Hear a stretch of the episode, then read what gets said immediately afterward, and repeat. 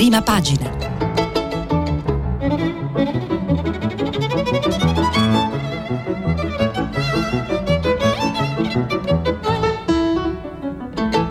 Questa settimana i giornali sono letti e commentati da Stefano Feltri, direttore del quotidiano Domani. Per intervenire telefonate al numero verde 800 050 333. SMS e WhatsApp, anche vocali, al numero 335 56 34 296. Bene, buongiorno, buon giovedì a tutti. Allora, oggi cerco di fare una cosa che mi hanno chiesto tanti ascoltatori, cioè diversificare un po'. Evitiamo di farci dettare completamente l'agenda dalla questione Green Pass, non Green Pass, anche se ovviamente è difficile perché siamo alla vigilia del giorno che, come vedremo sui giornali, viene presentato come, diciamo, la cosa più simile all'apocalisse che avremo mai sperimentato, cioè il momento in cui diventano operative le nuove regole sul certificato verde per accedere ai luoghi di lavoro. Comunque la sintesi, cerchiamo di andare rapidi su questa parte, la fa il Messaggero in prima pagina con un po' tutti gli elementi della giornata di ieri. Pass, protesta di porti e tir, ma il governo non si ferma. La minaccia di camalli e autisti, blocchiamo tutto. Camalli sono i lavoratori del porto di Trieste. Import-export sotto scacco, il premier Mario Draghi resiste, non paghiamo i tamponi. Salvini guidi la pacificazione. Dice in gioco 3 punti di PIL, sotto scacco l'import-export. Questo si legge nel sommario del Messaggero in prima pagina.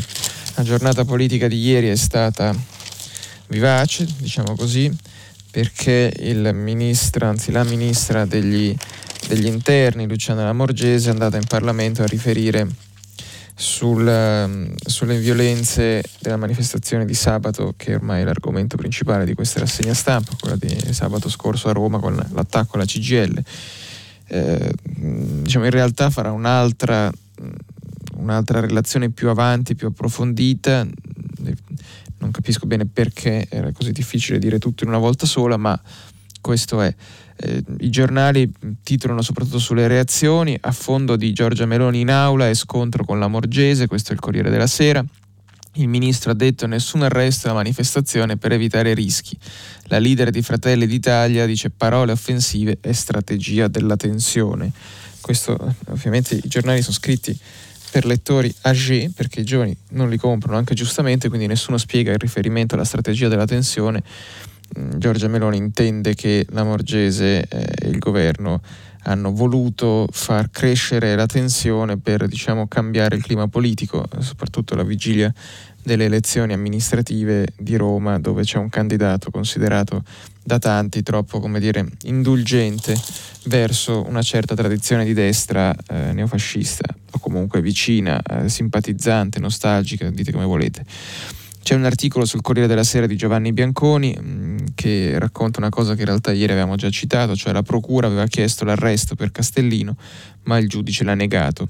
Anzi, no, scusate, forse questo articolo serve a chiarire il fatto che ieri avevamo detto che la Digos voleva l'arresto, ma la procura non lo voleva. Insomma, questa è parte di di uno scaricabarile che è in corso a mezzo stampa, in cui tutti quelli che potevano fare qualcosa per evitare le immagini indecorose che abbiamo visto sabato adesso stanno spiegando che non era responsabilità loro. La Verità, giornale che più è, come dire, attento alle sensibilità del mondo no vax, no green pass, eccetera, è quello quindi più duro con la ministra Lamorgese. C'è questa la sintesi: la Lamorgese ora ammette l'assalto alla sede CGIL, li abbiamo lasciati fare. La difesa nel question time alla Camera: arrestare Castellino, che è il figuro di, insomma, il protagonista della protesta, quello che ha guidato l'assalto alla CGIL. Dice: arrestare Castellino avrebbe creato disordini. Giorgia Meloni attacca: non siamo un Parlamento di imbecilli, strategia della tensione. Questo è l'articolo di Antonio Rossitto, sintetizza appunto quello che ha detto Lamorgese, che poi appunto è quello che si era dedotto anche da fuori, ne avevamo parlato nei giorni scorsi, cioè che a un certo punto, dopo aver sottovalutato la protesta, hanno deciso di in qualche modo non fare interventi, diciamo, aggressivi per timore che degenerasse ulteriormente. Giorgio Gandola, sempre sulla Verità, scrive un articolo che è praticamente una L'editoriale dice: migranti, parti e violenti in libertà, il ministro di uno Stato alla resa, ce l'ha sempre con Lamorgese, di cui chiede le dimissioni, dalla prima pagina. Malgrado la protezione del Colle, l'ex prefetto si è rivelato inadeguato nella complessa gestione del Viminale. Aver offerto mano libera ai teppisti sperando di minimizzare i danni è la misura della sua incapacità politica. Lamorgese aveva paura dei disordini, questo sempre Giorgio Gandola dalla Verità, e i disordini ci sono stati, voleva evitare il peggio e ha ottenuto il peggio, temeva la moltiplicazione dei danni e delle tensioni, con la conseguenza che danni e tensioni puntualmente avvenuti hanno portato il paese sull'orlo della crisi di nervi a qualche giorno dei ballottaggi elettorali. La scelta democristiana del ministro più democristiano e indecisionista dell'esecutivo non poteva pagare, perché girare le spalle alla realtà non paga mai. Io speriamo che me la cavo, questo si è lasciato intendere nei 10 minuti dedicati al tema, come se una crisi di questa portata non meritasse di più. Era un question time, non l'informativa chiesta dal Parlamento. L'approfondimento arriverà con comodo dopo le elezioni e a 10 giorni dai fatti. Questo Giorgio Gandola sulla Verità. Poi una cosa curiosa, sulla Verità di fianco a questo articolo ce n'è un altro. Forza Nuova, mica facile scioglierla. Senza una sentenza che accerti la ricostituzione del partito fascista, il movimento non può essere cancellato. Eppure la strada del decreto legge presenta degli ostacoli. Questo è un articolo firmato da 2 giuristi, Daniele Trabucco, costituzionalista Indef e Unidolomiti, ed Elena Gobbato, Unidolomiti. Ora, il nome di Trabucco a voi non dice niente, ma a me è saltato agli occhi perché ieri avevo seguito e letto l'articolo pubblicato dai miei colleghi Giovanna Fagionato e Giovanni Tizian sul mio giornale, su Domani, e dove si parla appunto di questo Daniele Trabucco che firma l'articolo sulla Verità. E chi è Daniele Trabucco? È uno dei fondatori di questa associazione Novax che si chiama Vicit Leo, che è arrivata anche alla Camera a portare i suoi pareri, a fare convegni, eccetera. E come hanno scoperto appunto Giovanna Fagionato e Giovanni Tizian su Domani, dietro Vicit Leo c'è Forza Nuova, nel senso che Forza Nuova ha finanziato Vicit Leo attraverso un trust inglese che è uno dei veicoli finanziari usati da Roberto Fiore. Roberto Fiore è il fondatore di Forza Nuova, che si è rifugiato a Londra dalla giustizia italiana e da lì ha, diciamo, riorganizzato il neofascismo italico con tanti soldi a disposizione, la cui origine non è chiarissima. Però sullo scioglimento di Forza Nuova ci sono dubbi anche da persone, diciamo, non pagate da Forza Nuova. Ne scrive, per esempio, cito e chiudo su Domani, sempre sul mio giornale, Piero Ignazi, che sostanzialmente è un politologo e dice questo: Forza Nuova è un piccolo movimento che pratica una politica aggressiva e violenta, ma su una scala che, come ha saggiamente manifestato il Presidente della Repubblica, turba ma non preoccupa. Inoltre l'esperienza internazionale mostra come sia poco efficace lo scioglimento di una formazione estremista. Il Vlaams Bloc, partito belga di destra radicale con venature razziste, venne dissolto alla Corte di Cassazione belga, ma il giorno dopo rinacque con un nome diverso, Vlaams Belang, e un ricambio di leadership. È bastato modificare la carta intestata per sfuggire alle sanzioni.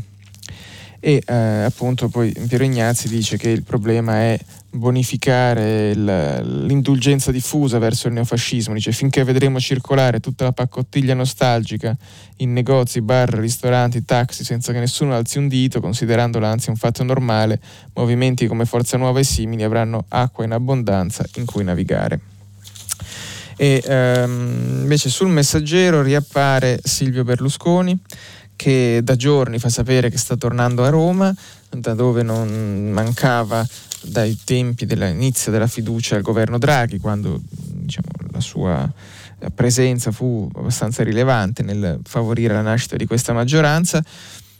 Ovviamente il vero motivo per cui Berlusconi viene a Roma è che lui continua a coltivare l'idea di andare al Quirinale, per ragioni imperscrutabili, diciamo, alle persone normali, ma lui ci crede.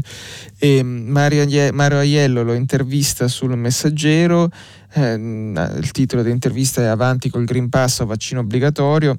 Berlusconi dice tante cose su tanti argomenti, anche lui sullo scioglimento di Forza Nuova è cauto, dice solo che è una questione giudiziaria amministrativa che bene venga distinta dalle questioni politiche. Non significa nulla, ma è così un modo per dire e non dire. Mario Aiello poi gli chiede: Berlusconi aderisce almeno da lontano alla manifestazione del 16 ottobre? Non sarebbe un grande colpo? Un po' come quello del discorso di Onna, anche qua tutto in codice per i lettori dei giornali, il riferimento è a un momento di massima popolarità di Berlusconi nel 2009, che andò, mi pare, sui luoghi del terremoto con un fazzoletto tricolore al collo e così per qualche minuto sembrò uno statista. Questo ovviamente non viene spiegato in un'intervista, ma Berlusconi invece se lo ricorda bene perché pensa che sia un momento fondativo della cultura nazionale, e risponde così. Risponde sostanzialmente che alla manifestazione della CGIL e degli altri sindacati contro l'aggressione fascista lui non aderisce, questa è la sintesi, ma lo dice in maniera più involuta, perché dice: avrei voluto una grande manifestazione contro tutte le ideologie totalitarie che sono state le grandi tragedie del Novecento. Questo sarebbe stato nello spirito di Onna, per ribadire i valori fondanti della nostra democrazia liberale.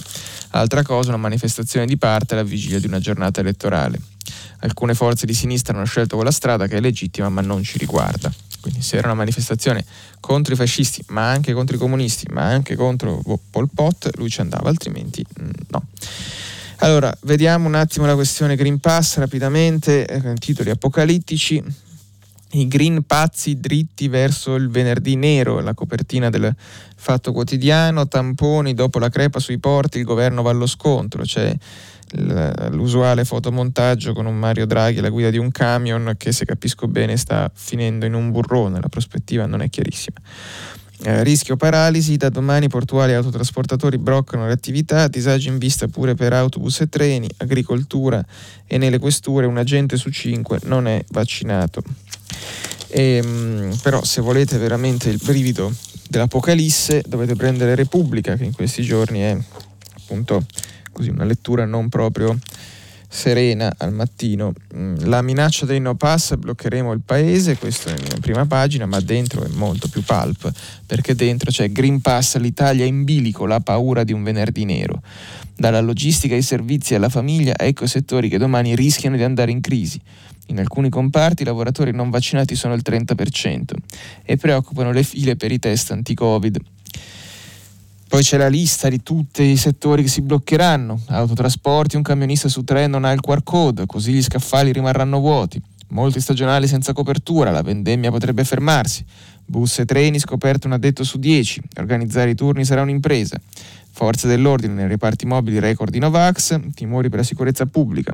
Lavoratori domestici, colf e badanti, 30% senza certificato. Grande distribuzione, negozi e supermercati più tranquilli, meno male, meno questo. Personale quasi tutto immunizzato. Pubblica amministrazione, fine dello smart working, doppia sfida con tante incognite. Bar e ristoranti non temono stop, corsa agli hub dopo i lockdown. Questa è la lista dell'apocalisse. Ora, non è che discuto che il problema sia serio, anche qui in Rai vedremo come andrà, però la questione è: questi titoli apocalittici presuppongono che ci sia un'immediata, diciamo, conseguenzialità tra il fatto che uno non ha il Green Pass e che quella persona non lavora.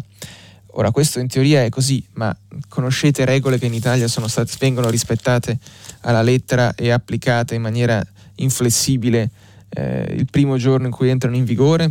Magari scopriremo che con la pandemia siamo diventati tutti ligi e implacabili. A spanne direi di no. Chiedetevi quante volte vi hanno chiesto il Green Pass nell'ultima settimana quando andate in giro e vi darete la risposta. Quindi la mia previsione è che non succederà quasi niente, però magari sarò smentito. Comunque c'è questa questione dei tamponi gratis, che è un altro dei pasticci in cui si è infilata la ministra Lamorgese, che senza dirlo a Draghi praticamente aveva detto alle imprese del porto di Trieste di pagare i tamponi ai portuali che non erano vaccinati e che non volevano pagarseli. Draghi non l'ha presa benissimo, questo lo raccontano alcuni giornali, anche Il Foglio mi pare, altri. E allora un'altra ministra si va a infilare in una questione simile, Maria Cristina Messa, che è poco, diciamo, appariscente in questa fase, ma è la ministra dell'università. L'università non è mai interessato niente a nessuno durante il lockdown, eccetera. Si è parlato solo degli studenti delle scuole, gli universitari non interessano a nessuno perché siamo un paese con pochi laureati, quindi a nessuno frega niente, ma agli studenti sì, e anche ai professori. E allora qui c'è la questione che pone Valentina Santarpia in un'intervista alla ministra sul Corriere, e le chiede: ma l'università potrebbe pagare i tamponi a chi non ha il Green Pass? Lei ha detto che addossare il costo dei tamponi allo Stato per tutti i lavoratori è insensato. La ministra Messa risponde: lo ribadisco, è insostenibile, gli studenti però sono un'altra categoria e hanno diritto allo studio. Tra l'altro i non vaccinati sono pochi, intorno al 10%. Ai fragili che non possono vaccinarsi, ad esempio, darei il tampone gratis, agli altri non so, ma bisogna procedere con gradualità ed evitare asimmetrie. Vediamo prima come va il rientro dei lavoratori, non vorrei ci fossero ulteriori polemiche. Ora, ognuno può avere l'opinione che crede su questa faccenda. A me, un ministro che dà un'intervista al Corriere della Sera per dire che sull'argomento non sa cosa pensare, specie di questo genere, un pochino mi inquieta, perché, come dire, si possono gestire tutti i problemi, ma dire che uno non se li ha posti è un po' preoccupante. Ma questa è la mia opinione, come sempre. Sempre a proposito del concetto di gratis, scrive una cosa intelligente, anche se ovvia, ma come tutte le cose ovvie ogni tanto vanno ribadite, Mattia Feltri, che ribadisco non è mio parente, io non sono figlio di Vittorio eccetera, ma posso citarlo comunque. Mattia Feltri sulla Stampa, nella sua rubrica Il Buongiorno, e scrive Mattia Feltri: il termine gratis sta assumendo significati esoterici, gira per esempio un delizioso montaggio di gratis, gratuità e gratuitamente offerti da Giuseppe Conte al pubblico dei suoi comizi, immagino illustri fotonici successi del presidente del precedente governo, e la folla scossa da un brivido. Gratis, il governo fa, porge, fornisce, chi paga? Bill Gates, il governo del Canada, Mago Merlino? Non paga nessuno, gratis, cioè paghiamo tutti noi, non è poi così gratis. E non è un passaggio complicatissimo di finanza pubblica, e infatti è colto appieno quando si propone di garantire gratis il gratuitamente e la gratuità dei tamponi ai non vaccinati. Allora lì diventiamo tutti contabili di scuola prussiana, ci chiediamo con irritazione rigorista perché mai dovremmo pagare i tamponi quando gratis è già la vaccinazione. E non è male in un paese proliferato sul gratis, sul gratuitamente e sul gratuito nei secoli dei secoli, nel paese in cui è gratis la scuola, gratis gli ospedali, va benissimo, e poi è gratis il reddito di cittadinanza, gratis ristrutturare casa, gratis andare in pensione prima, e diciamo che va benino, e si distribuiscono gratuitamente aiuti alle imprese, al cinema, alle municipalizzate, al paese, alle bande di paese, i bonus, i super bonus, una monetina in tasca ci finisce sempre, bene, benissimo, eccetera eccetera, e poi finisce parlando dell'INPGI, l'istituto di previdenza più scassato dell'intero occidente, quello dei giornalisti, 242 milioni di perdite soltanto nel 2020, e sapete come andrà a finire? Che prima o poi chissà chi ci metterà una pezza gratis. Questo Mattia Feltri, appunto, come sempre sintetico e efficace. Ora, tra i tanti danni della pandemia, forse non il maggiore, ma sicuramente uno di quelli che ci perseguiterà per un po', ci sono i virologi. I virologi, che poi è una categoria, diciamo, medica che non esiste, fanno tutti un'altra cosa, ma come sottopancia in televisione c'è scritto virologo. E appunto sono una delle categorie antropologiche di cui abbiamo imparato ad apprezzare poco e a notare tutti i problemi.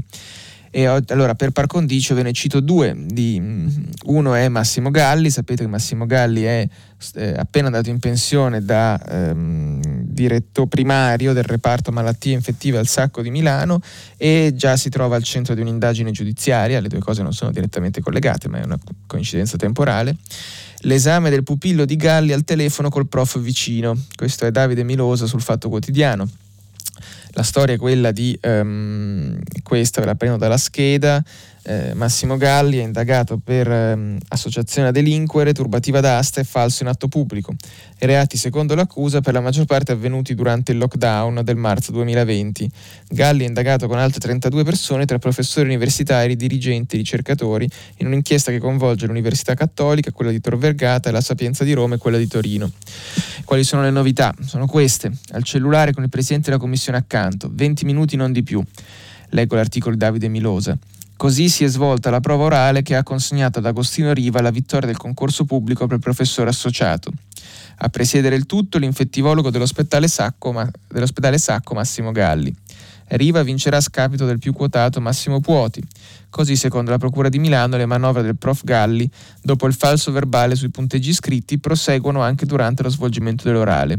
Galli è indagato per turbativa d'asta e falso nell'inchiesta sulla presunta concorsopoli all'Università Statale.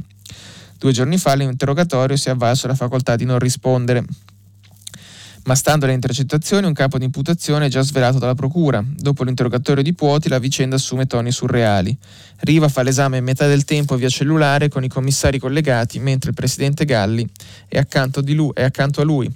Di più, già prima dell'esame, la stesura dei quesiti è risultata sospetta agli inquirenti, che hanno riscontrato come la procedura di assegnazione degli argomenti era stata gestita interamente da Galli, con la complicità della sua segretaria. Eccetera, eccetera. Questo Massimo Galli. Antonella Viola, altra virologa ovunque, La 7, La Stampa, dove fa l'editorialista, eccetera, viene intervistata non nelle pagine, diciamo, di attualità, ma in quelle della cultura, perché al Salone del Libro di Torino porta non uno, ma ben due libri, uno per Mondadori e uno per Feltrinelli, dove appunto racconta che li presenterà, che deve divulgare, è importante, eccetera, ma la cosa interessante è l'ultima domanda, cioè come sta vivendo il suo ruolo pubblico, le chiede Gabriele Beccaria, e lei risponde: dopo la laurea e il PhD ho trascorso 5 anni in Svizzera e da lì sarei potuta andare ovunque, ma sono tornata in Italia per stare nel mio paese e perché voglio far politica, questo dice Antonella Viola, non necessariamente in un partito, ma per dare un contributo alla società. L'ho sempre fatto già molto tempo prima dello scoppio della pandemia. Quindi anche Antonella Viola vuole fare politica, non necessariamente in un partito, ma il che significa che anche in un partito sarebbe possibile. Ora, qui mio personale inciso, cioè questi durante il lockdown e durante la pandemia hanno fatto in tempo a scrivere 2 libri, a truccare i concorsi, comunque secondo la procura, a stare in televisione praticamente 24 ore al giorno. Uno si chiede, ma chissà quando hanno trovato il tempo, non dico di curare pazienti, perché tipo la Viola è una biologa e non un medico, ma almeno leggere gli articoli scientifici che poi raccontavano in televisione. Ma avranno tutti una gestione del tempo migliore della mia. E veniamo a due cose che non invece interessano molto poco, cioè migranti che muoiono in mare, interessano, li mette in prima pagina quasi solo il Manifesto regolarmente, titola Fossa Comune, le immagini shock del naufragio al largo della Libia, i corpi senza vita dei migranti ammassati su una barca, a Tripoli 12° giorno di protesta di migliaia di profughi davanti alla sede dell'UNHCR, chiedono di essere trasferiti in un paese sicuro, ucciso un ragazzo sudanese.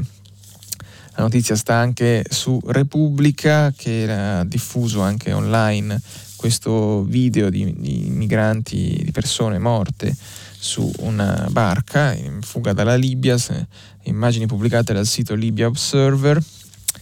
Ora, per pura completezza di informazioni, va ricordato che Repubblica è anche il quotidiano di cui fa l'editorialista Marco Minniti, cioè il ministro dell'interno che fece la battaglia contro le ONG che cercavano di salvarli, questi migranti. Comunque, allora, avevo promesso che non ci saremmo avvitati solo sul Green Pass, eccetera, quindi vediamo un paio di altre cose. Prima di passare a questioni più, diciamo, meno allegre, un piccolo inciso. Corriere della Sera, pagina 23, anche qui, diciamo, abbiamo parlato dei virologi che scrivono libri, ma non sono gli unici, praticamente chiunque scrive libri, inclusa Virginia Saba, che è la compagna, è nota per essere la compagna del ministro degli esteri Luigi Di Maio, ed è una giornalista che ha lavorato per Sky e Mediaset. Non mi è chiarissimo quale sia la sua attuale mansione, nell'articolo del Corriere non è esplicitato, ma ci viene raccontato che ha scritto un libro che si chiama Il suono della bellezza, note di vita e di filosofia, un libro pubblicato da If Press, dove si racconta che Virginia Saba è molto impegnata in un viaggio nell'anima, dice così, e si è esperta delle variazioni di Bach, e dice cose come: il nostro è un mondo che va di fretta superficiale, ho sentito il bisogno di fermarmi imbattendomi nella pala di Brera di Piero della Francesca, era il 25 dicembre 2015, ho avvertito il senso del sacro, da lì mi iscrivo a teologia e inizio a riflettere su cos'è la fede, se esiste la verità e se c'è un modo di leggere la realtà che non è vedere ma sentire. E da quello che racconta poi, diciamo, il colpo di fulmine con Di Maio a gennaio 2019 avviene a un pranzo elettorale in Sardegna, e in cui dice che a Di Maio era piaciuto parlare di temi ultraterreni, musica e arte. Lo guardavo fra i tanti che gli facevano domande e pensavo: questo ragazzo non si può godere la vista del mare. Questa è Virginia Saba, che parla del suo viaggio interiore e del suo compagno, che è il ministro Di Maio. Ora, di libri e viaggi interiori parla anche un altro personaggio che non appare spesso sui giornali di recente e che in questo caso è invece intervistato in un lungo articolo molto bello di Salvatore Merlo sul Foglio. Stiamo parlando di Marcello Dell'Utri. Ora, io non sono sicuro che l'informazione cruciale su Marcello Dell'Utri ci sia, nel senso che Marcello Dell'Utri, ricorderete, è stato assolto nella questione nel processo d'appello sulla trattativa, ma è stato condannato in via definitiva per mafia.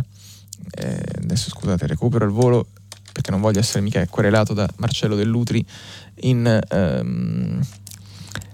perché dico la condanna sbagliata in radio, però è stato condannato per concorso esterno a un'associazione mafiosa e sì, è della ragione quella per cui è stato poi in carcere a Rebibbia, che è cosa di cui si dà ampiamente conto nell'articolo. Allora, l'articolo di Salvatore Merlo è veramente molto interessante, il titolo è questo: I diari di Marcello, intervista a casa di Dell'Utri, l'amicizia con Berlusconi da ragazzi all'università, quando ero in carcere me lo sognavo di notte, gli anni belli e perduti di Publitalia, Silvio mi chiamava Don Dell'Utro. Che, insomma, è una battuta simpatica per uno che poi viene condannato per associazione, in via definitiva, per associazione mafiosa.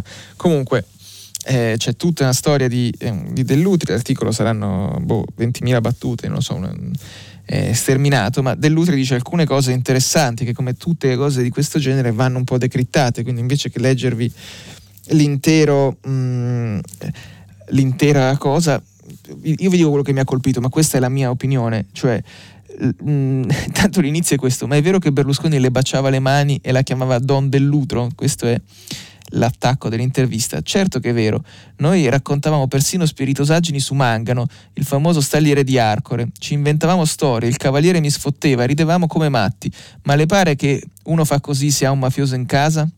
Le racconto una cosa che non deve promettere di non scrivere, qua nessuno sembra capire l'ironia, eccetera.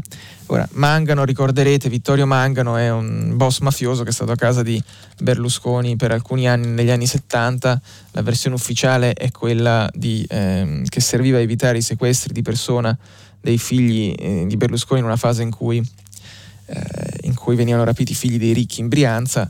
Vittorio Mangano è un pluriomicida legato a Cosa Nostra, che appunto secondo Borsellino era l'organizzatore della mafia nel nord Italia, però appunto Dell'Utri e Berlusconi ci scherzavano e Berlusconi simpaticamente chiamava Dell'Utri, come se fosse appunto un personaggio del Padrino, Don Dell'Utro, e non sembrava un mafoso vero, dice Dell'Utri, sembrava il personaggio di un film con Alberto Sordi in Sicilia, uno sul quale si può persino fare dell'ironia. Ora, anche qua uno viene da dire: come sembra un mafioso vero? Soprattutto come uno lo riconosce, se non l'ha mai visto, se non li frequenta. Ma poi è interessante questa cosa, e qui vi dico però la mia chiave di lettura, che Dell'Utri ripete costantemente che anche quando lui non poteva parlare con Berlusconi, gli avvocati portavano sempre i saluti di Berlusconi, di Silvio, anzi, a Dell'Utri in carcere, e gli dicevano che Silvio lo pensava, ma la verità è che io Silvio me lo sognavo pure la notte, ripensavo ad Arcore, ai tempi belli e lontani, quell'uomo mi ha cambiato la vita. Ora, queste parole uno le può leggere come una grande testimonianza di amicizia, ma da uno che è stato condannato per associazione mafiosa le può anche leggere come un messaggio, cioè io stavo in carcere, pensavo a Berlusconi tutte le notti, ma stavo zitto, questo è il sottinteso, cioè non ho detto niente di quello che potevo dire.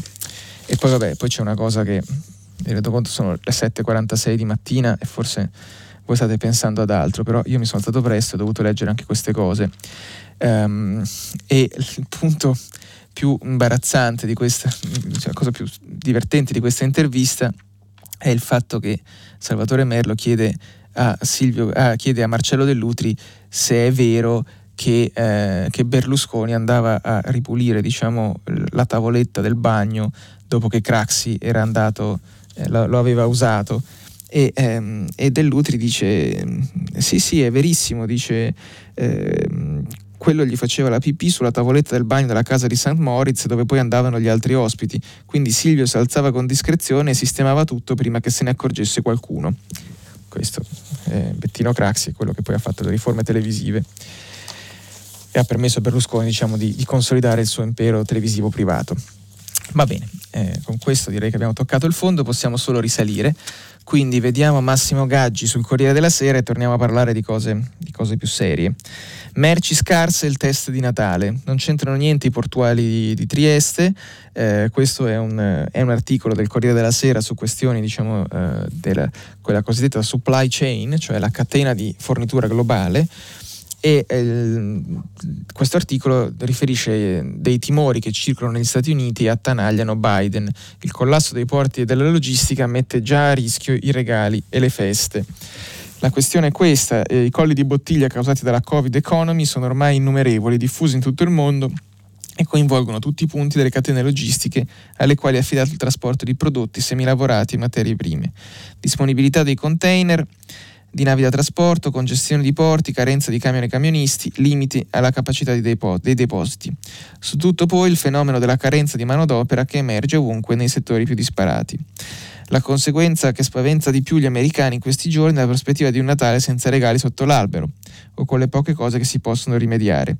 Prospettiva terrificante per i bambini che aspettano giocattoli tecnologici, ma anche, aggiungerei soprattutto, per le imprese, visto che per molti settori il periodo delle feste garantisce la metà delle vendite annuali. E poi c'è il racconto di questa situazione difficile delle catene di fornitura e in particolare dei grandi supermercati americani, Costco, Target, Walmart, Home Depot, e dice: alla disperata ricerca di spazi di carico vanno a caccia di navi portacontainer da affittare direttamente. Il problema non è solo nell'Oceano Pacifico, il costo dei noli dall'estremo oriente all'Europa è aumentato in pochi mesi di 7 volte, tanto che Ikea ha cominciato a far arrivare in Europa merci ordinate in Cina attraverso tortuosi percorsi ferroviari. Né si tratta solo di trasporto, l'Occidente, che si sta proteggendo meglio dal virus, ha ricominciato a consumare, mentre in Asia la variante Delta fa ancora strage, causando chiusure di fabbriche, dal Vietnam all'Indonesia alla Malesia. Anche il Giappone fatica a ripartire, mentre la Cina ha chiuso alcune fabbriche e porti e rallenta tutto, imponendo quarantene alle navi in arrivo. Questo è, diciamo, il collo di bottiglia del capitalismo globale in questo momento, ed è dovuto al fatto, come spiega anche Massimo Gaggi nell'articolo, che per molti anni, anzi per alcuni quasi 30 anni, un po' tutte le grandi aziende multinazionali hanno cercato di ottenere la produzione, diciamo, just in time, cioè evitare di spendere soldi, sprecare soldi per tenere merci in magazzino. Il risultato è che appena un granello di sabbia finisce nell'ingranaggio, se non hai scorte in magazzino non riesci più a rifornire i tuoi clienti. E c'è questo livello macro dell'economia, e poi c'è un livello micro, quello di tutti i giorni, dove siamo tutti noi e dove si continua a morire. Non è una notizia, purtroppo, nel senso che i morti sono tanti ogni anno, e ci sono giornali che dedicano più attenzione, anche meritoriamente, anche se poi finisce per essere un censimento più che un'indagine, però meglio di niente. Allora, La Stampa oggi dedica una pagina a 3 storie, ve le cito in sintesi, anche perché purtroppo non c'è molto da dire. Strage quotidiana, schiacciata da un bancale in azienda, Tiziana muore dopo 40 giorni di agonia. Che c'è sempre questa brutta abitudine di usare i nomi propri, come togliendo anche un po' di dignità ulteriore alle vittime. Questa signora si chiamava Tiziana Bruschi, 58 anni, lavorava nei magazzini di un'azienda del settore automotive e è una magazziniera fiorentina di 58 anni che il 2 settembre scorso, durante il suo turno di lavoro, è stata travolta da un pesante bancale carico di merce, caduto da un'altezza di 3 metri nel magazzino della SRL Sistema di Scandicci, un'azienda che produce componentistica per automobili. Poi c'è la storia di Antonello Lupo, 54 anni, originario di Vercelli. Lui lavorava alla pulizia di una canalina per il legname ed è caduto da un'altezza di 3 metri sbattendo il capo su alcuni tubi di acciaio. Stava effettuando la manutenzione nel primo turno di lavoro. E infine c'è Nazif Ajarovski, 48 anni, e è morto nella Marca Trevigiana, se capisco bene a Cairano, in un cantiere, e stava sistemando le armature per una gettata di cemento quando un pannello di ferro da 90 kg è caduto e lo ha colpito in viso. Ecco, queste sono storie, ognuna diversa, ci raccontano tutte lo stesso problema, a cui non è semplicissimo porre rimedio, però si potrebbe sicuramente fare molto di più di quello che si sta facendo, perché non sono stati solo moltissimi annunci e poche cose di sostanza. Mancano gli ispettori, per esempio, mancano tante cose nella sicurezza, e soprattutto con imprese così piccole come quelle italiane i rischi sono molto maggiori. Ora, ieri è stato, sempre a proposito di mondo del lavoro e così storie che ci riguardano, è stato l'ultimo vero giorno di Alitalia, nel senso che questa sera, se capisco bene, è atteso l'ultimo decollo, e oggi è proprio l'ultimo giorno in cui volano, ma da stasera praticamente Alitalia non ci sarà più. Ora, ho fatto un pasticcio coi giornali, quindi volevo leggervi tutto l'articolo di Marco Zatterin dalla Stampa, ma ho perso la prima metà, quindi vi leggo prima il Corriere della Sera e poi torno sulla Stampa. Corriere della Sera con Leonard Berberi dice: l'ultimo volo di Alitalia, dal marchio a 1000 miglia, i dossier aperti di ITA.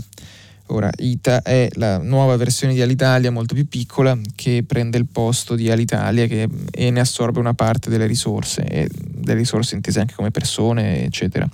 Cala il sipario su Alitalia, questa versione di Alitalia, scrive Leonard Berberi.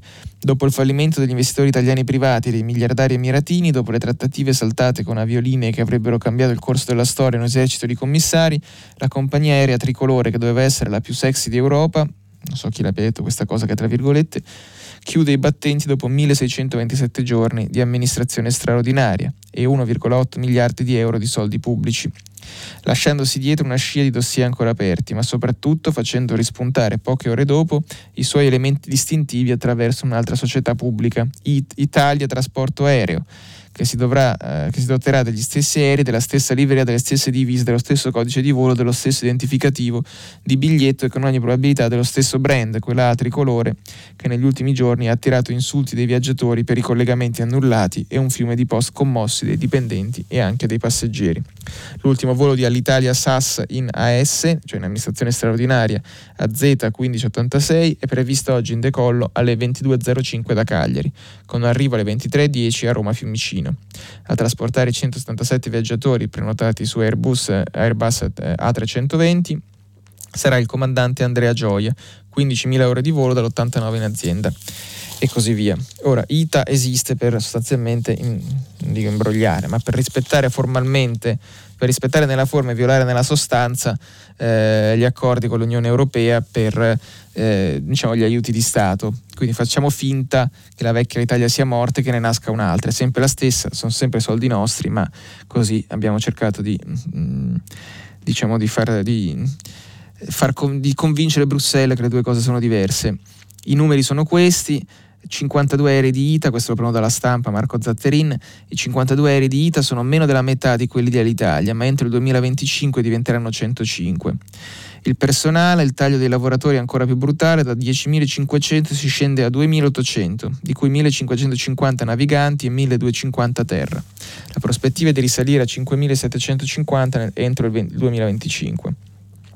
Le prospettive, il piano prevede un fatturato 2025 di 3,32 miliardi e il pareggio operativo entro il terzo trimestre nel 2023. ITA focalizzerà l'attività sull'hub di Fiumicino e sull'aeroporto di Milano Linate. Che vi devo dire? Se nel 2025 starò ancora facendo prima pagina, scommetto tutti i miei stipendi da qui a quel momento che staremo raccontando la solita storia dell'Italia e non ci sarà alcun punto di pareggio. Lo scommetto con voi, disposto a pagarveli tutti. Comunque trovate dei begli articoli sui giornali, in particolare questo di Marco Zatterin sulla Stampa, vale la pena leggerlo. Abbiamo ancora qualche minuto e ho tre cose che vi volevo citare. Una penso l'abbiate già sentita a Radio Tremondo, ma vale la pena un accenno. Con arco e frecce fa strage in Norvegia, morti e feriti, possibile terrorismo. L'attacco a Kongsberg, a 80 km da Oslo, arrestato l'aggressore, lo spetto di Breivik. Questa è Repubblica. Come sempre il lettore dai titoli non capisce niente, perché nessuno si ricorda chi è Breivik, ma Breivik era Anders Breivik, che fece esplodere una bomba nel distretto di Oslo e poi uccise 77 persone sull'isola di Utøya. È stato condannato a 21 anni di carcere, è successo più di 10 anni fa. Un'altra cosa interessante che è questa: Fondo monetario, crescita record del debito nel 2020. Lo prendo dal Sole 24 Ore con Gianluca Di Don Francesco, che dà conto dell'ultimo fiscal monitor del fondo. I numeri sono abbastanza impressionanti, ma vi spiego come interpretarli. Il debito di governi, famiglie e società non finanziarie ha raggiunto i 226 mila miliardi di dollari nel 2020, 27 mila miliardi, quindi circa il 10% di aumento, sopra il livello del 2019. È di gran lunga l'aumento più grande mai registrato. Le cifre fornite da Victor Gaspar, direttore del Dipartimento Affari Fiscali del Fondo Monetario, sono uno dei tanti modi per misurare gli effetti della crisi del Covid-19 e le cicatrici che ha lasciato sull'economia mondiale. Ha fatto più debito, questa è la parte importante, ha fatto più debito chi ne aveva la possibilità. Economia avanzata e Cina insieme hanno contribuito per oltre il 90% dell'aumento record, ha spiegato ieri Gaspar nella presentazione del Fiscal Monitor. Paesi emergenti a basso reddito pesano solo per il 7%. È il grande divario finanziario, come l'ha chiamato Gaspar. Una gran parte di quel debito è stato generato dalle misure di sostegno varate nei paesi più ricchi. La diversa capacità di reazione nei sistemi sanitari, nelle vaccinazioni, come negli aiuti economici a persone e imprese, si traduce ora in una ripresa sempre più diseguale. Le economie avanzate torneranno sul trend di crescita pre-pandemico già quest'anno. Per molte altre nazioni serviranno anni, questo nel migliore dei casi. Cioè, il mondo che sta uscendo dalla pandemia è estremamente più diseguale, perché noi, diciamo così, ricchi o declinanti, come nel caso dell'Italia, abbiamo potuto spendere per tenere in piedi l'economia e proteggerci. I paesi più poveri non l'hanno fatto, quindi noi ripartiremo un po' più forte, loro che già se la passavano male andranno ancora peggio. Per fortuna si può sempre sperare nei miracoli, però in economia non succede quasi mai, ma in altri campi sì, almeno questo è quello che ci dice Avvenire, che ci informa che Giovanni Paolo I sarà presto beato, guarita miracolosamente una bambina. Giovanni Paolo I era il pontefice che è durato solo 33 giorni, poi è morto in maniera un po' misteriosa ed è arrivato al suo posto Giovanni Paolo II, Papa Wojtyła, già santo. E Giovanni Paolo I diventerà santo perché è stata riconosciuta l'intercessione del pontefice in un caso datato 2011 di un 11enne argentina in fin di vita per una grave encefalopatia. L'iniziativa di invocarlo fu del parroco della chiesa legata all'ospedale. E niente, poi questo articolo di Avvenire racconta questo processo di come si è, diciamo, stabilito, adesso non ho capito esattamente come si fa a dimostrarlo, ma si è stabilito che effettivamente questa paziente è guarita grazie all'idea di questo parroco di invocare Papa Giovanni Paolo I.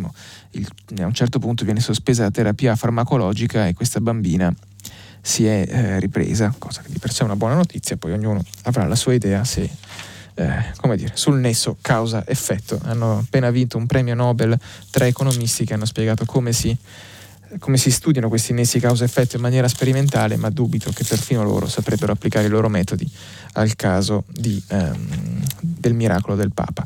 Abbiamo finito il tempo per i giornali, vi aspetto per il filo diretto dopo la pausa. Stefano Feltri, direttore del quotidiano Domani, ha terminato la lettura dei giornali di oggi. Per intervenire chiamate il numero verde 800 050 333. SMS e WhatsApp, anche vocali, al numero 335 56 34 296. Si apre adesso il filo diretto di Prima Pagina. Per intervenire e porre domande a Stefano Feltri, direttore del quotidiano Domani, chiamate il numero verde 800 050 333. SMS e WhatsApp, anche vocali, al numero 335 56 34 296. La trasmissione si può ascoltare, riascoltare e scaricare in podcast sul sito di Radio 3 e sull'applicazione Rai Play Radio. Eccoci di nuovo qui per il filo diretto, sentiamo se c'è già qualcuno in collegamento mentre io intanto guardo gli SMS. Pronto? Buongiorno direttore, buongiorno a tutti, mi chiamo Claudio e telefono da Bologna. Prego.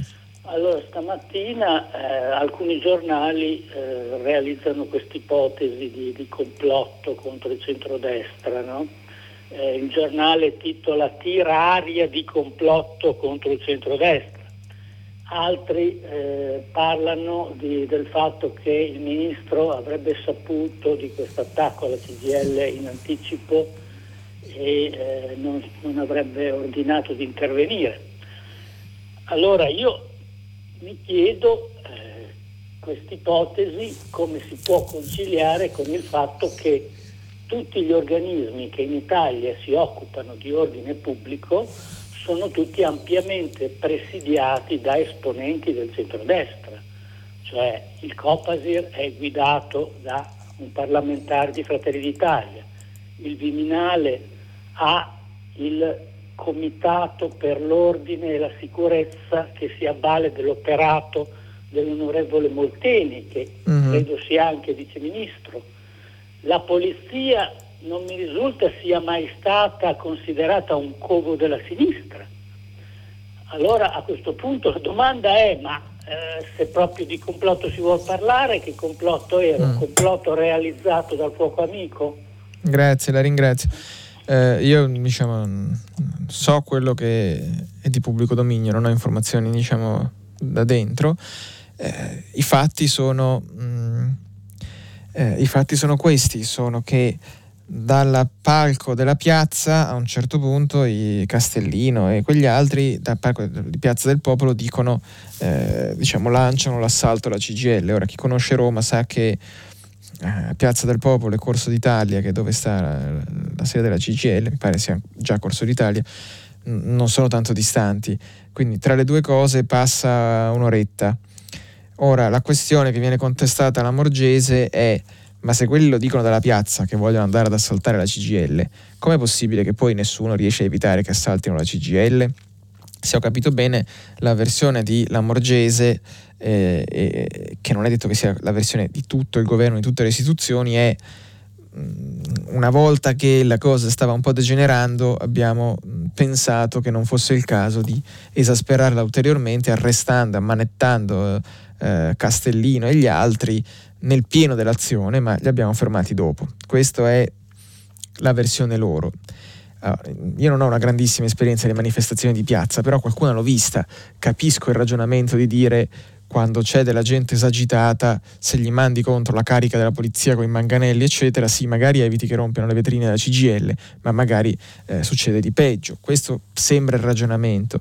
C'è un problema in questo ragionamento, che la questione doveva essere prevenuta a monte, cioè l'errore di fondo, come sempre, come fu a Genova, come è stato in tanti altri casi, è nel lasciare che la situazione arrivi a un punto così teso e così difficile da riportare sotto controllo.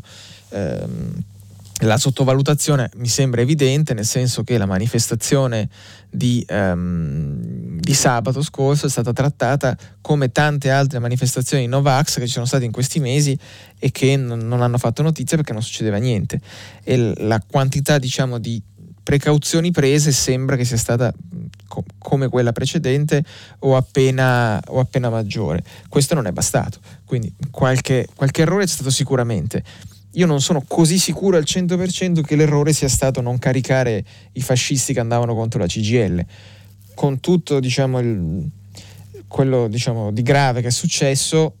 Meglio che abbiano rotto 4 vetri e messo su quadro 2 uffici, piuttosto che ci scappasse il morto o che ci fossero forme di violenza maggiori. Quindi insomma è sempre difficile quando poi ci si trova in mezzo alle cose. Prevenire invece è un dovere ed è un po' più semplice. Sentiamo la prossima telefonata. Pronto? Buongiorno, sono Daniela da Torino. Avrei avuto qualcosa da dire sull'argomento di cui parlavate adesso, ma non è il momento. Volevo parlare della questione della consegna dei componenti, delle consegne di cui si temono i ritardi in America, oppure adesso a Trieste per quanto riguarda la questione del Green Pass. Allora, questa questione del ritardo di consegne, in realtà io ne so qualcosa da mio marito che lavora nell'automazione industriale, è un problema gravissimo che c'è ormai da mesi nelle aziende. Mio marito si occupa di automazione industriale, appunto, e quindi nel suo caso i PLC, che sono delle componentistiche importantissime per l'automazione, stanno ritardando le consegne di questi PLC. Adesso le aziende parlano di 5 mesi di consegna. Quindi lei pensi cosa vuol dire provare certo. a fare degli impianti industriali ad altissimo livello, tra l'altro si parla di milioni, insomma, ad altissimo livello, e non c'è possibilità di fare previsioni, cioè l'ultimo appunto che gli hanno detto è 5 mesi di consegna per dei PLC che venivano consegnati in un mese.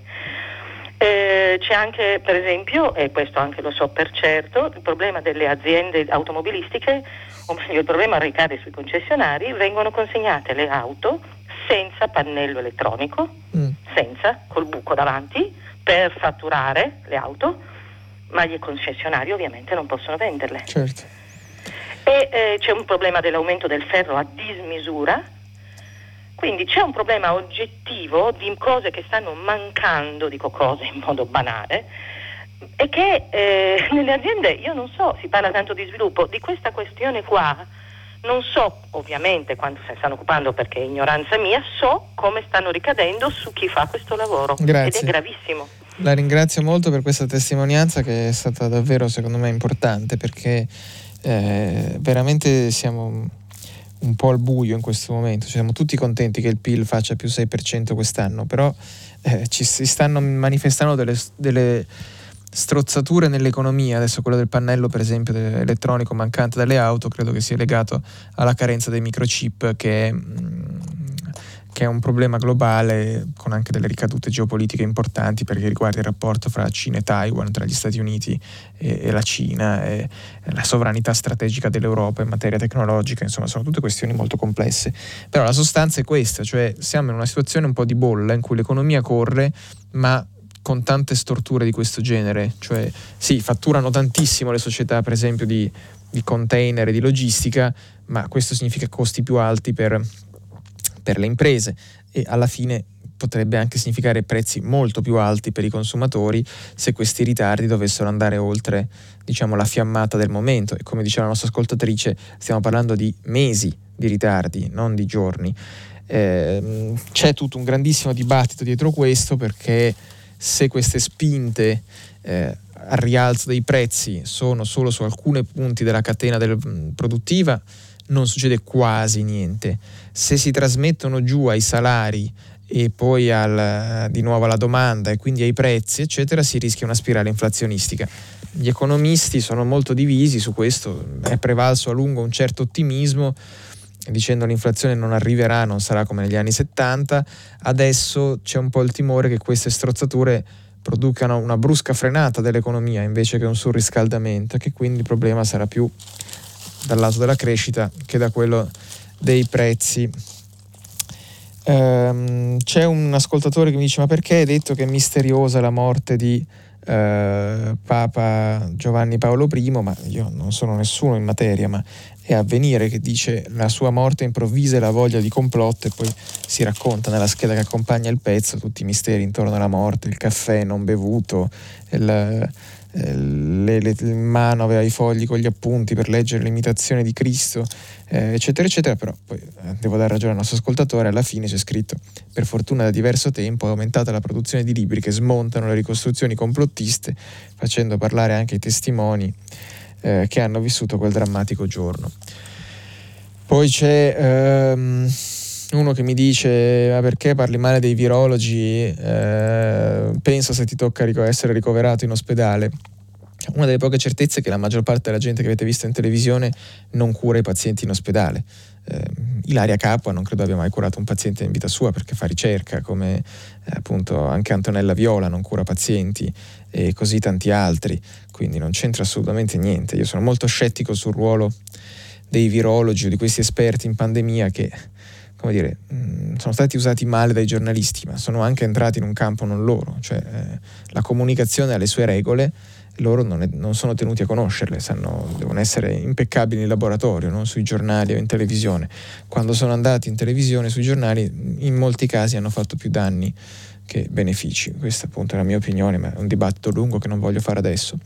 Sentiamo la prossima telefonata. Pronto? Pronto? Prego. Sì, sono Antonio e chiamo da Tortolì, dalla provincia di Nuoro, dalla Sardegna. Dunque, è possibile che la stampa italiana, invece di tifare per un'altra opposizione non prenda una posizione netta sui vaccini, che ci hanno salvato la vita. Ci ricordiamo i Murti di Brescia, il no Green Pass in nome della privacy, e poi diamo tutti i nostri dati a ogni supermercato con la storia lì delle tessere dei punti. Mettiamo i nostri le foto dei nostri figli, anche neonati, su Facebook, e nessuno che lo mette in evidenza. Poi una critica volevo farle di quello che ha detto questi giorni scorsi, la sua posizione su Assange, fatta da un giornalista è orrenda, ma da un direttore di giornale è ancora peggio. Mi sta mettendo in dubbio se devo continuare a comprare il Domani o no. La ringrazio. La ringrazio, faccia quello che vuole, se lo compra mi fa piacere, ma è liberissimo di non comprarlo. Rispondo sulle due cose. Sì, le cose che dice sui vaccini sono di puro buonsenso, e anche sulla questione della privacy. Come ho detto nei giorni scorsi, questa è una grande questione, è impossibile garantire due diritti così in tensione tra loro, cioè quello alla riservatezza e quello alla salute condivisa sui luoghi di lavoro, eccetera. Tutto si può superare, basta farlo, basta fare le leggi giuste, non è una barriera impossibile. È un po' di ipocrisia, appunto, come dice il nostro ascoltatore, che sui social noi condividiamo tutto, abbiamo 50.000 app nel cellulare dove abbiamo attivato la geolocalizzazione, quindi qualunque società americana che produce app installate da noi sa dove siamo in ogni momento, ma non vogliamo dire al nostro datore di lavoro se siamo vaccinati e abbiamo fatto il tampone. È tutto abbastanza assurdo. Quanto ad Assange, allora, io penso semplicemente che Assange sia una figura, come tanti, forse come tutti, non piatta, non c'è bianco o nero. Assange ha fatto un'operazione importante con Wikileaks, cioè ha costruito una piattaforma per la diffusione di informazioni riservate. Ci sono state, i giornalisti hanno sempre una grande responsabilità quando si occupano di cose, di giornalismo investigativo, che è tendenzialmente usare le fonti senza esserne usati, o avere comunque chiaro cosa si sta facendo. Faccio un esempio: se io ricevo un documento riservato che rivela un grande complotto dei servizi segreti italiani, il mio lavoro non finisce nel prendere questo documento e pubblicarlo, il mio lavoro comincia nell'avere il documento, e poi devo verificare che il documento sia vero, perché è capitato anche nelle redazioni in cui ho lavorato che arrivassero documenti costruiti, fabbricati, apparentemente veri, ma con qualche dettaglio faceva capire che era una trappola. E poi si tratta di ricostruire la storia intorno e parlare con le persone, cioè chiamare anche il peggiore dei farabutti e dirgli: guardi che in questo documento c'è scritto che lei sta facendo questa cosa, ma com'è andata? Mi racconta la sua versione, e davvero quel giorno ha incontrato quest'altro tizio, e poi da lì si ricostruisce. Prendere i documenti e sbatterli in pagina non è giornalismo, è un'altra cosa, è fare il whistleblower, cioè fare il soffiatore di fischietto che fa uscire informazioni su cui poi qualcun altro lavora. Quando questa uscita di informazioni avvengono in coincidenza con le esigenze delle fonti, e questo è un po' più complesso, cioè una parte dei documenti ricevuti da Assange erano frutto di crimini dei russi, che erano fatto dei servizi segreti russi per compromettere le elezioni americane. Ora, per me la parte rilevante non è che i documenti fossero frutto di un reato, perché gran parte di quello che ci arriva ai giornalisti non potrebbe uscire. Non è che possiamo prendere solo le cose che sono state autorizzate, quelli si chiamano comunicati stampa. Ma da lì a proprio fare il gioco della fonte, specie su una questione così delicata, non lo so, lo trovo un po' una deresponsabilizzante. Cioè, se i servizi segreti russi ti passano informazioni segrete americane, tu hai due notizie: una, il contenuto delle informazioni; l'altra, che i servizi segreti russi hanno violato i segreti di Stato americani. Se scegli di lavorare solo su una di queste due cose, è una scelta giornalistica forte, non è una dimostrazione di indipendenza. Comunque, detto questo, non è mai bello quando anzi è molto grave quando gli stati, i paesi se la prendono con i giornalisti o con gli attivisti. Ho i miei dubbi sul fatto che Assange rientri nella stessa categoria dei giornalisti di altro genere, ecco. cioè è un po' forte arrivare a dire uno Stato ha diritto no di sanzionare chi viola i suoi segreti più anche peggiori eccetera, è un conto, dire uno Stato ha diritto di sanzionare i giornalisti che lavorano su documenti portati dalle fonti è un altro, sono tutte cose complesse. Dico solo che a me gli eroi non piacciono mai, ecco, perché è sempre una banalizzazione. Sentiamo la prossima telefonata. Pronto?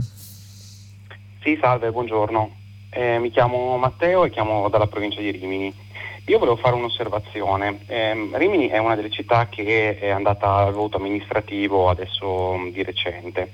Tra le varie liste che si sono candidate e che si sono presentate ce n'è una che è il Movimento 3V, ovvero un movimento diciamo che dovrebbe avere tra i suoi obiettivi quello della tutela delle persone che non si vogliono vaccinare, quindi i Novax, e che è contro i Green Pass. La mia osservazione è questa, cioè farebbe sorridere, forse se non fosse tragico, il fatto che una serie di persone, perché sono riusciti ad eleggere, avendo avuto il 4%, sono riusciti ad eleggere un loro rappresentante in consiglio comunale. Dicevo, la mia osservazione è questa, che alcune persone hanno rinunciato ad eleggere il loro sindaco nella loro città per eleggere un rappresentante appunto Novax e no Green Pass, e appunto con l'obiettivo di tutelare in qualche modo i loro diritti, e appunto in questo senso hanno rinunciato ad eleggere il loro sindaco, votare il loro sindaco per eleggere in realtà un loro rappresentante all'interno di un'istituzione che è quella appunto di un consiglio comunale che non ha alcuna competenza su quest'ambito, perché l'ambito ovviamente della salute è di competenza delle regioni o comunque dello Stato. E ecco, questa cosa mi fa abbastanza sorridere, perché anche a me, se non concesso che dovessero mai riuscire a far votare un provvedimento in tal senso, per il diritto amministrativo sarebbe nullo per incompetenza di materia. Ripeto, è un qualcosa che farebbe sorridere se non fosse tragico, il fatto che abbiano rinunciato ad eleggere un sindaco per eleggere un consigliere comunale, viene da dire del tutto inutile, insomma, da un certo punto di vista, allora almeno ai loro fini. La ringrazio molto per questa testimonianza, ma diciamo lei è impegnato in uno sforzo tanto titanico quanto destinato al fallimento, cioè cercare una logica e una razionalità in posizioni che sostanzialmente rivendicano il diritto a essere emotive e irrazionali, cioè diciamo chiunque abbia gli strumenti intellettuali, culturali o la voglia per farseli.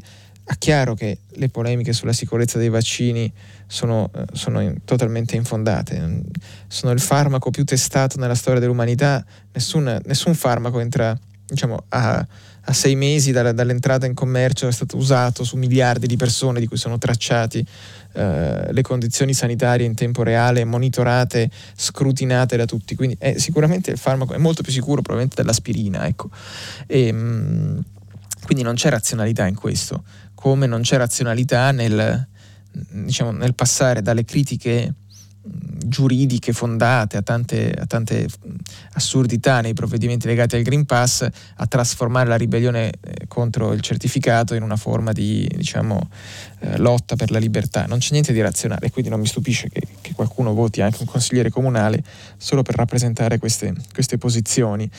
Non ho chiarissimo come si risponde, sicuramente non si risponde, non so, io ho l'impressione che su queste cose un po' mi ricordano una cosa che ho seguito più da vicino, che era tutta la questione dei no euro.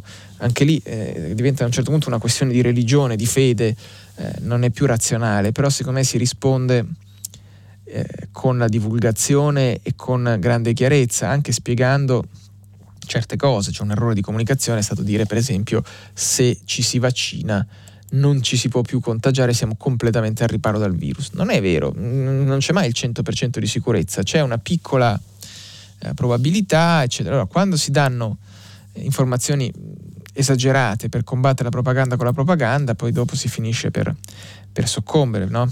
Come quella nota cosa che se scende il livello del cretino lui ti batte perché è più esperto di te, quindi è difficile, però che ci siano dell'irrazionalità non mi stupisce. Sentiamo la prossima telefonata. Pronto? Pronto? Prego. Buongiorno, Vettorello da Treviso. Niente, io telefonavo per una questione. Stamattina si è parlato molto di Alitalia.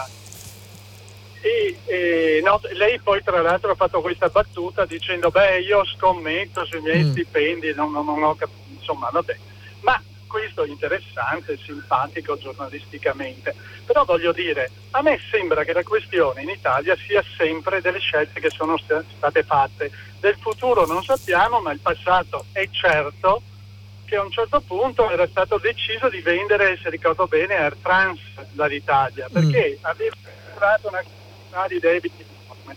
Poi c'è stato un cambio di governo, credo sia tornato un governo guidato da Berlusconi. Sì, era il 2008, la campagna elettorale del 2008. Benissimo, in cui si è detto no, l'italianità, dobbiamo difendere la bandiera, noi siamo... Ecco, e si è detto no, bisogna mantenere la compagnia. Legittimo, no? Politicamente si fanno delle scelte, ma perché non si...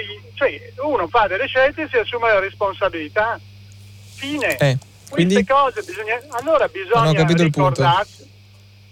ricordarsene, e che a un certo punto qualcuno si assume la responsabilità di miliardi che stiamo perdendo e che continueremo a investire, e che lei dice addirittura sfido qualcuno a vedere quando avremo il pareggio di bilancio, quindi dicendo di fatto che noi non solo li abbiamo persi tantissimi, ma continueremo a buttarli. Assolutamente, sì, ma questo era... Perfetto, benissimo, ma come mai sui giornali il fatto che un politico, un partito, una personalità di spicco abbia fallito, in altri paesi credo che qualcuno avrebbe cambiato mestiere, no? Di fronte a una scelta politica bucata, così dice vabbè, faccio altro. La ringrazio. Ho sbagliato. Tutto là. È chiaro il punto, ma rispondo molto semplicemente, perché i dipendenti dell'Italia votano. I dipendenti dell'Italia di tutto l'indotto, cioè la ragione per cui nessuno paga il fatto di aver fatto scelte sbagliate sull'Italia è perché i dipendenti dell'Italia, tutto l'indotto, tutto quello che ruota intorno, votano, e quindi ai politici se devono scegliere, preferisco perdere i voti di chi si indigna perché abbiamo scaricato sulle sue tasse miliardi di euro dovuti ai conti dell'Italia, o preferisco perdere i voti dei dipendenti all'Italia e delle loro famiglie? La risposta è sempre preferisco perdere il voto di qualcuno come il nostro ascoltatore che un po' si indigna. Questa è una cosa molto studiata dagli scienziati politici, che è, diciamo, è uno dei grandi problemi dell'azione collettiva e dell'influenza sul regolatore, cioè a tutti noi il costo del disastro di Alitalia sarà costato negli anni qualche migliaio di euro di tasse. A un dipendente di Alitalia perdere il lavoro, non averlo, avere i 7 anni di cassa integrazione o tutti quegli sterminati ammortizzatori sociali fa la differenza tra essere una persona, diciamo così, benestante ed essere un disoccupato con un spiantato, e quindi chiaramente quello è molto più motivato a chiedere che vengano buttati altri soldi nella compagnia aerea, mentre il contribuente è molto meno motivato perché, diciamo, perde un pochino, ecco, questo è il grande problema. Poi il risultato finale è che sono miliardi buttati. Comunque questa compagnia aerea, con la metà degli aerei in un settore dove perfino i giganti faticano a stare in piedi perché è crollata la domanda, nessuno sa come sarà dopo la pandemia, tutto il business è sulle grandi rotte internazionali dove servono addirittura alleanze tra grandi compagnie per fare, diciamo, sinergie di passeggeri e di costi. Ecco, l'idea che noi andiamo con una compagnia di 50 aerei che sono la metà di quelli di una compagnia che è all'Italia, che non stava in piedi, e noi, ma soprattutto la domanda è ma perché dobbiamo avere, perché deve esistere ITA e all'Italia? Diamo veramente, mettiamo miliardi di euro, diamo dei sussidi a tutti i dipendenti e chiudiamo la faccenda. Non c'è nessuna ragione strategica per cui l'Italia debba continuare ad avere una compagnia con la parola ITA, Alitalia, eccetera, nel titolo. Mi pare che i turisti che arrivano in Italia con Alitalia siano il 7% del totale, una cifra così, insomma, è ridicola. È una cosa completamente assurda che si spiega soltanto col fatto che i dipendenti dell'Italia e tutto l'indotto vota nello stesso posto, tendenzialmente a Roma, e quindi c'è una grande, un grande interesse a preservare questa cosa. Pronto? Sentiamo chi c'è. Pronto, buongiorno. Prego. Sono Paolo, telefono da Pomezia. Il tema che ho accennato sulla mia messaggino è il tema della sicurezza sul lavoro. Ecco, io vorrei mettere in evidenza che il tutto nasce anche da un gap che esiste fra il cittadino, il lavoratore e gli enti preposti, cioè c'è un problema di incomunicabilità, cioè di diritto anche legislativo mancante.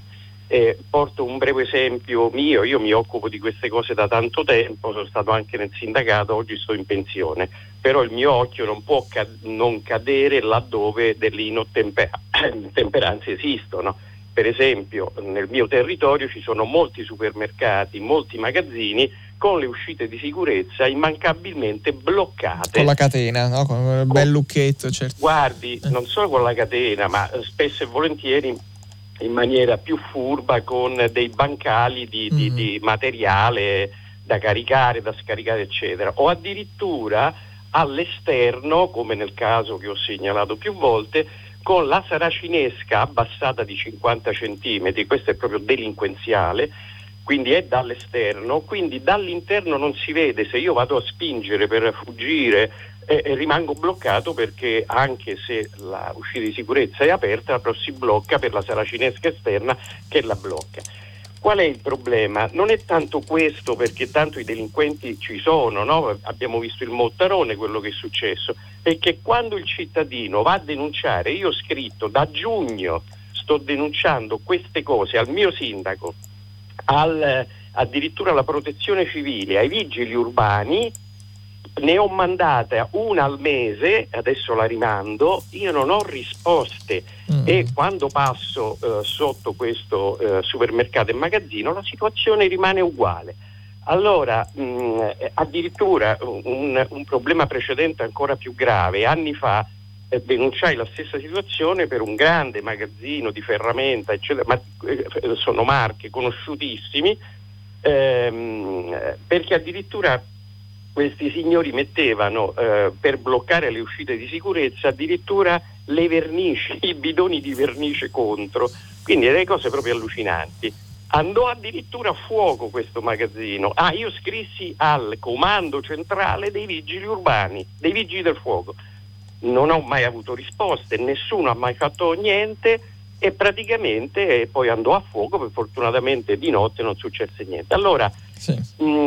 Qui c'è proprio un problema di comunicazione, cioè di diritto, cioè io cittadino in una democrazia partecipata, o come la si vorrebbe far diventare o essere, speriamo, che denuncio, ma anche se non fosse una pecca, anche semplicemente a voce, io dovrei avere un ritorno, un'informazione. Grazie, chiarissimo, ci devono rispondere, io denuncio ma loro devono rispondere.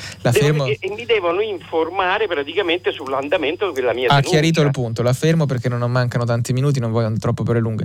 No, è interessante quello che dice il nostro ascoltatore, dice che riguarda, si collega anche poi alla questione Green Pass, rispetto delle regole, eccetera, cioè si fanno le regole, ci sono delle sanzioni magari draconiane per chi le viola, poi un cittadino prova a denunciare e come sempre c'è l'esito più probabile per tutto quello che riguarda l'Italia, cioè la cosa più probabile è che non succeda assolutamente niente, quindi sì, pone un tema l'ascoltatore che effettivamente non avevo considerato nel fare la mia, diciamo, mini analisi della questione sicurezza sul lavoro, cioè c'è la questione della dimensione delle imprese, c'è la questione dei controlli diciamo, delle autorità, degli ispettori, ma c'è anche la questione del fatto che uno dei modi più efficienti ed efficaci per far emergere i problemi è, come dire, permettere a chi come il nostro ascoltatore ha la voglia di imbarcarsi, di correre il rischio di denunciare quello che non va, metterlo in condizione di essere ascoltato e poi di vedere che la sua denuncia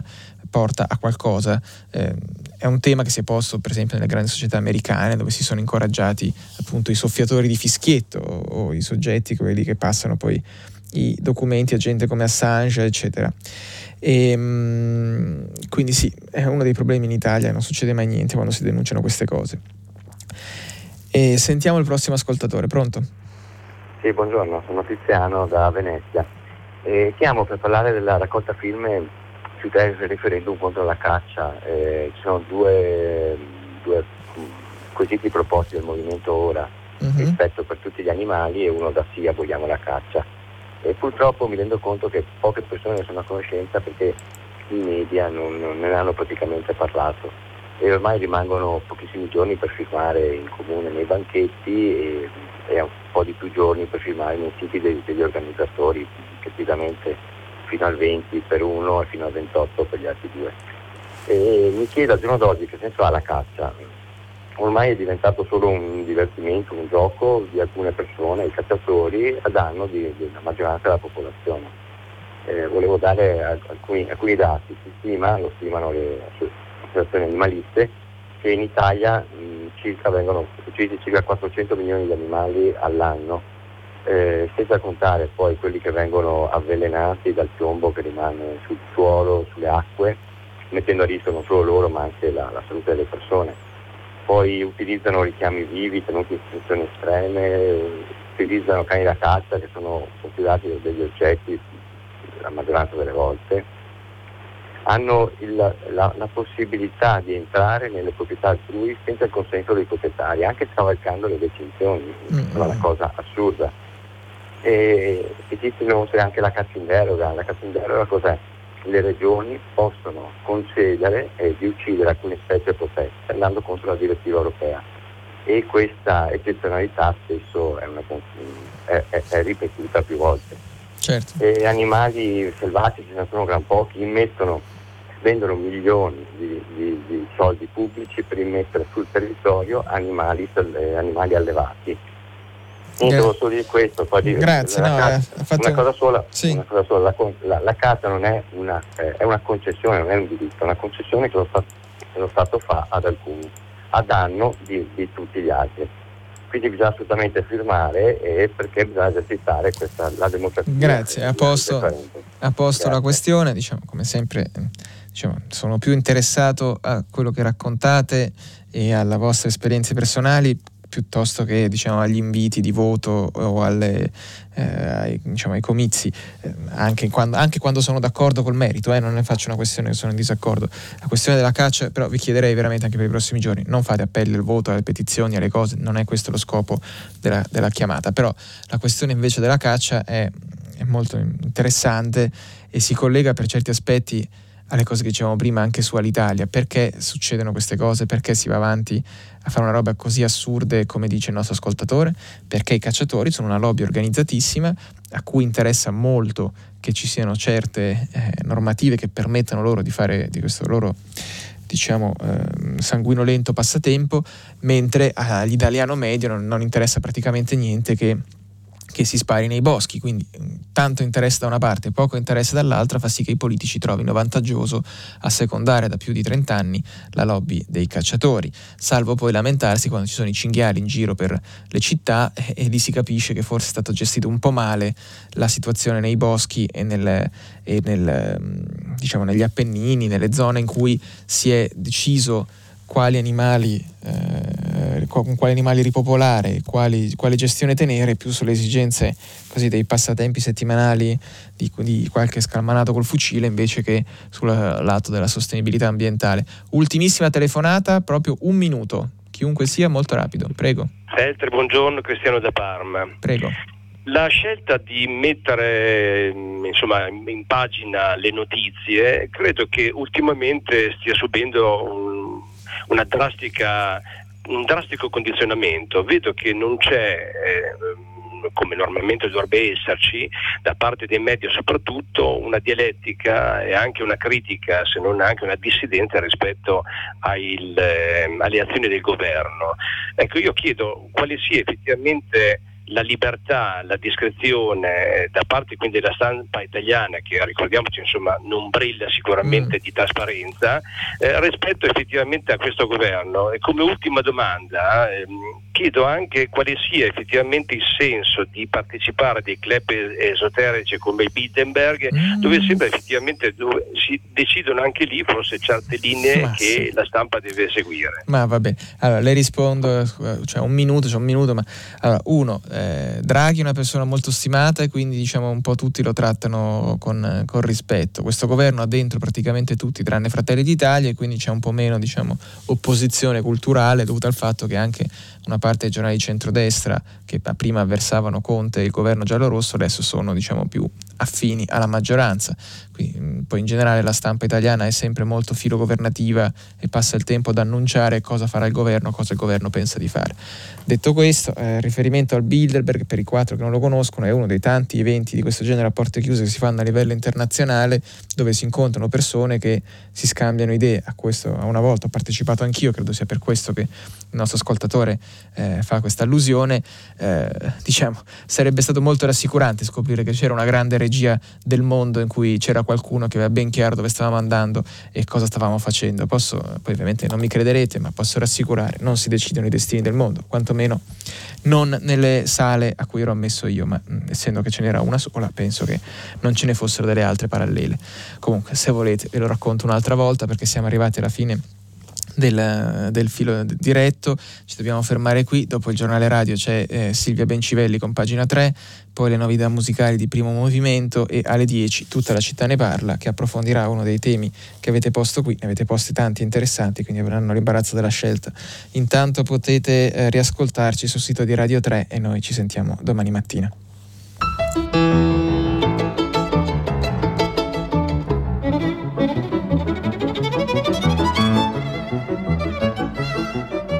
Stefano Feltri, direttore del quotidiano Domani, ha letto e commentato i giornali di oggi. Prima Pagina è un programma a cura di Cristiana Castellotti. In redazione Maria Chiara Beranec, Natascia Cerqueti, Manuel De Lucia, Cettina Flaccavento, Erika Manni e Giulia Nucci. Posta elettronica primapagina@rai.it. La trasmissione si può ascoltare, riascoltare e scaricare in podcast sul sito di Radio 3 e sull'applicazione Rai Play Radio.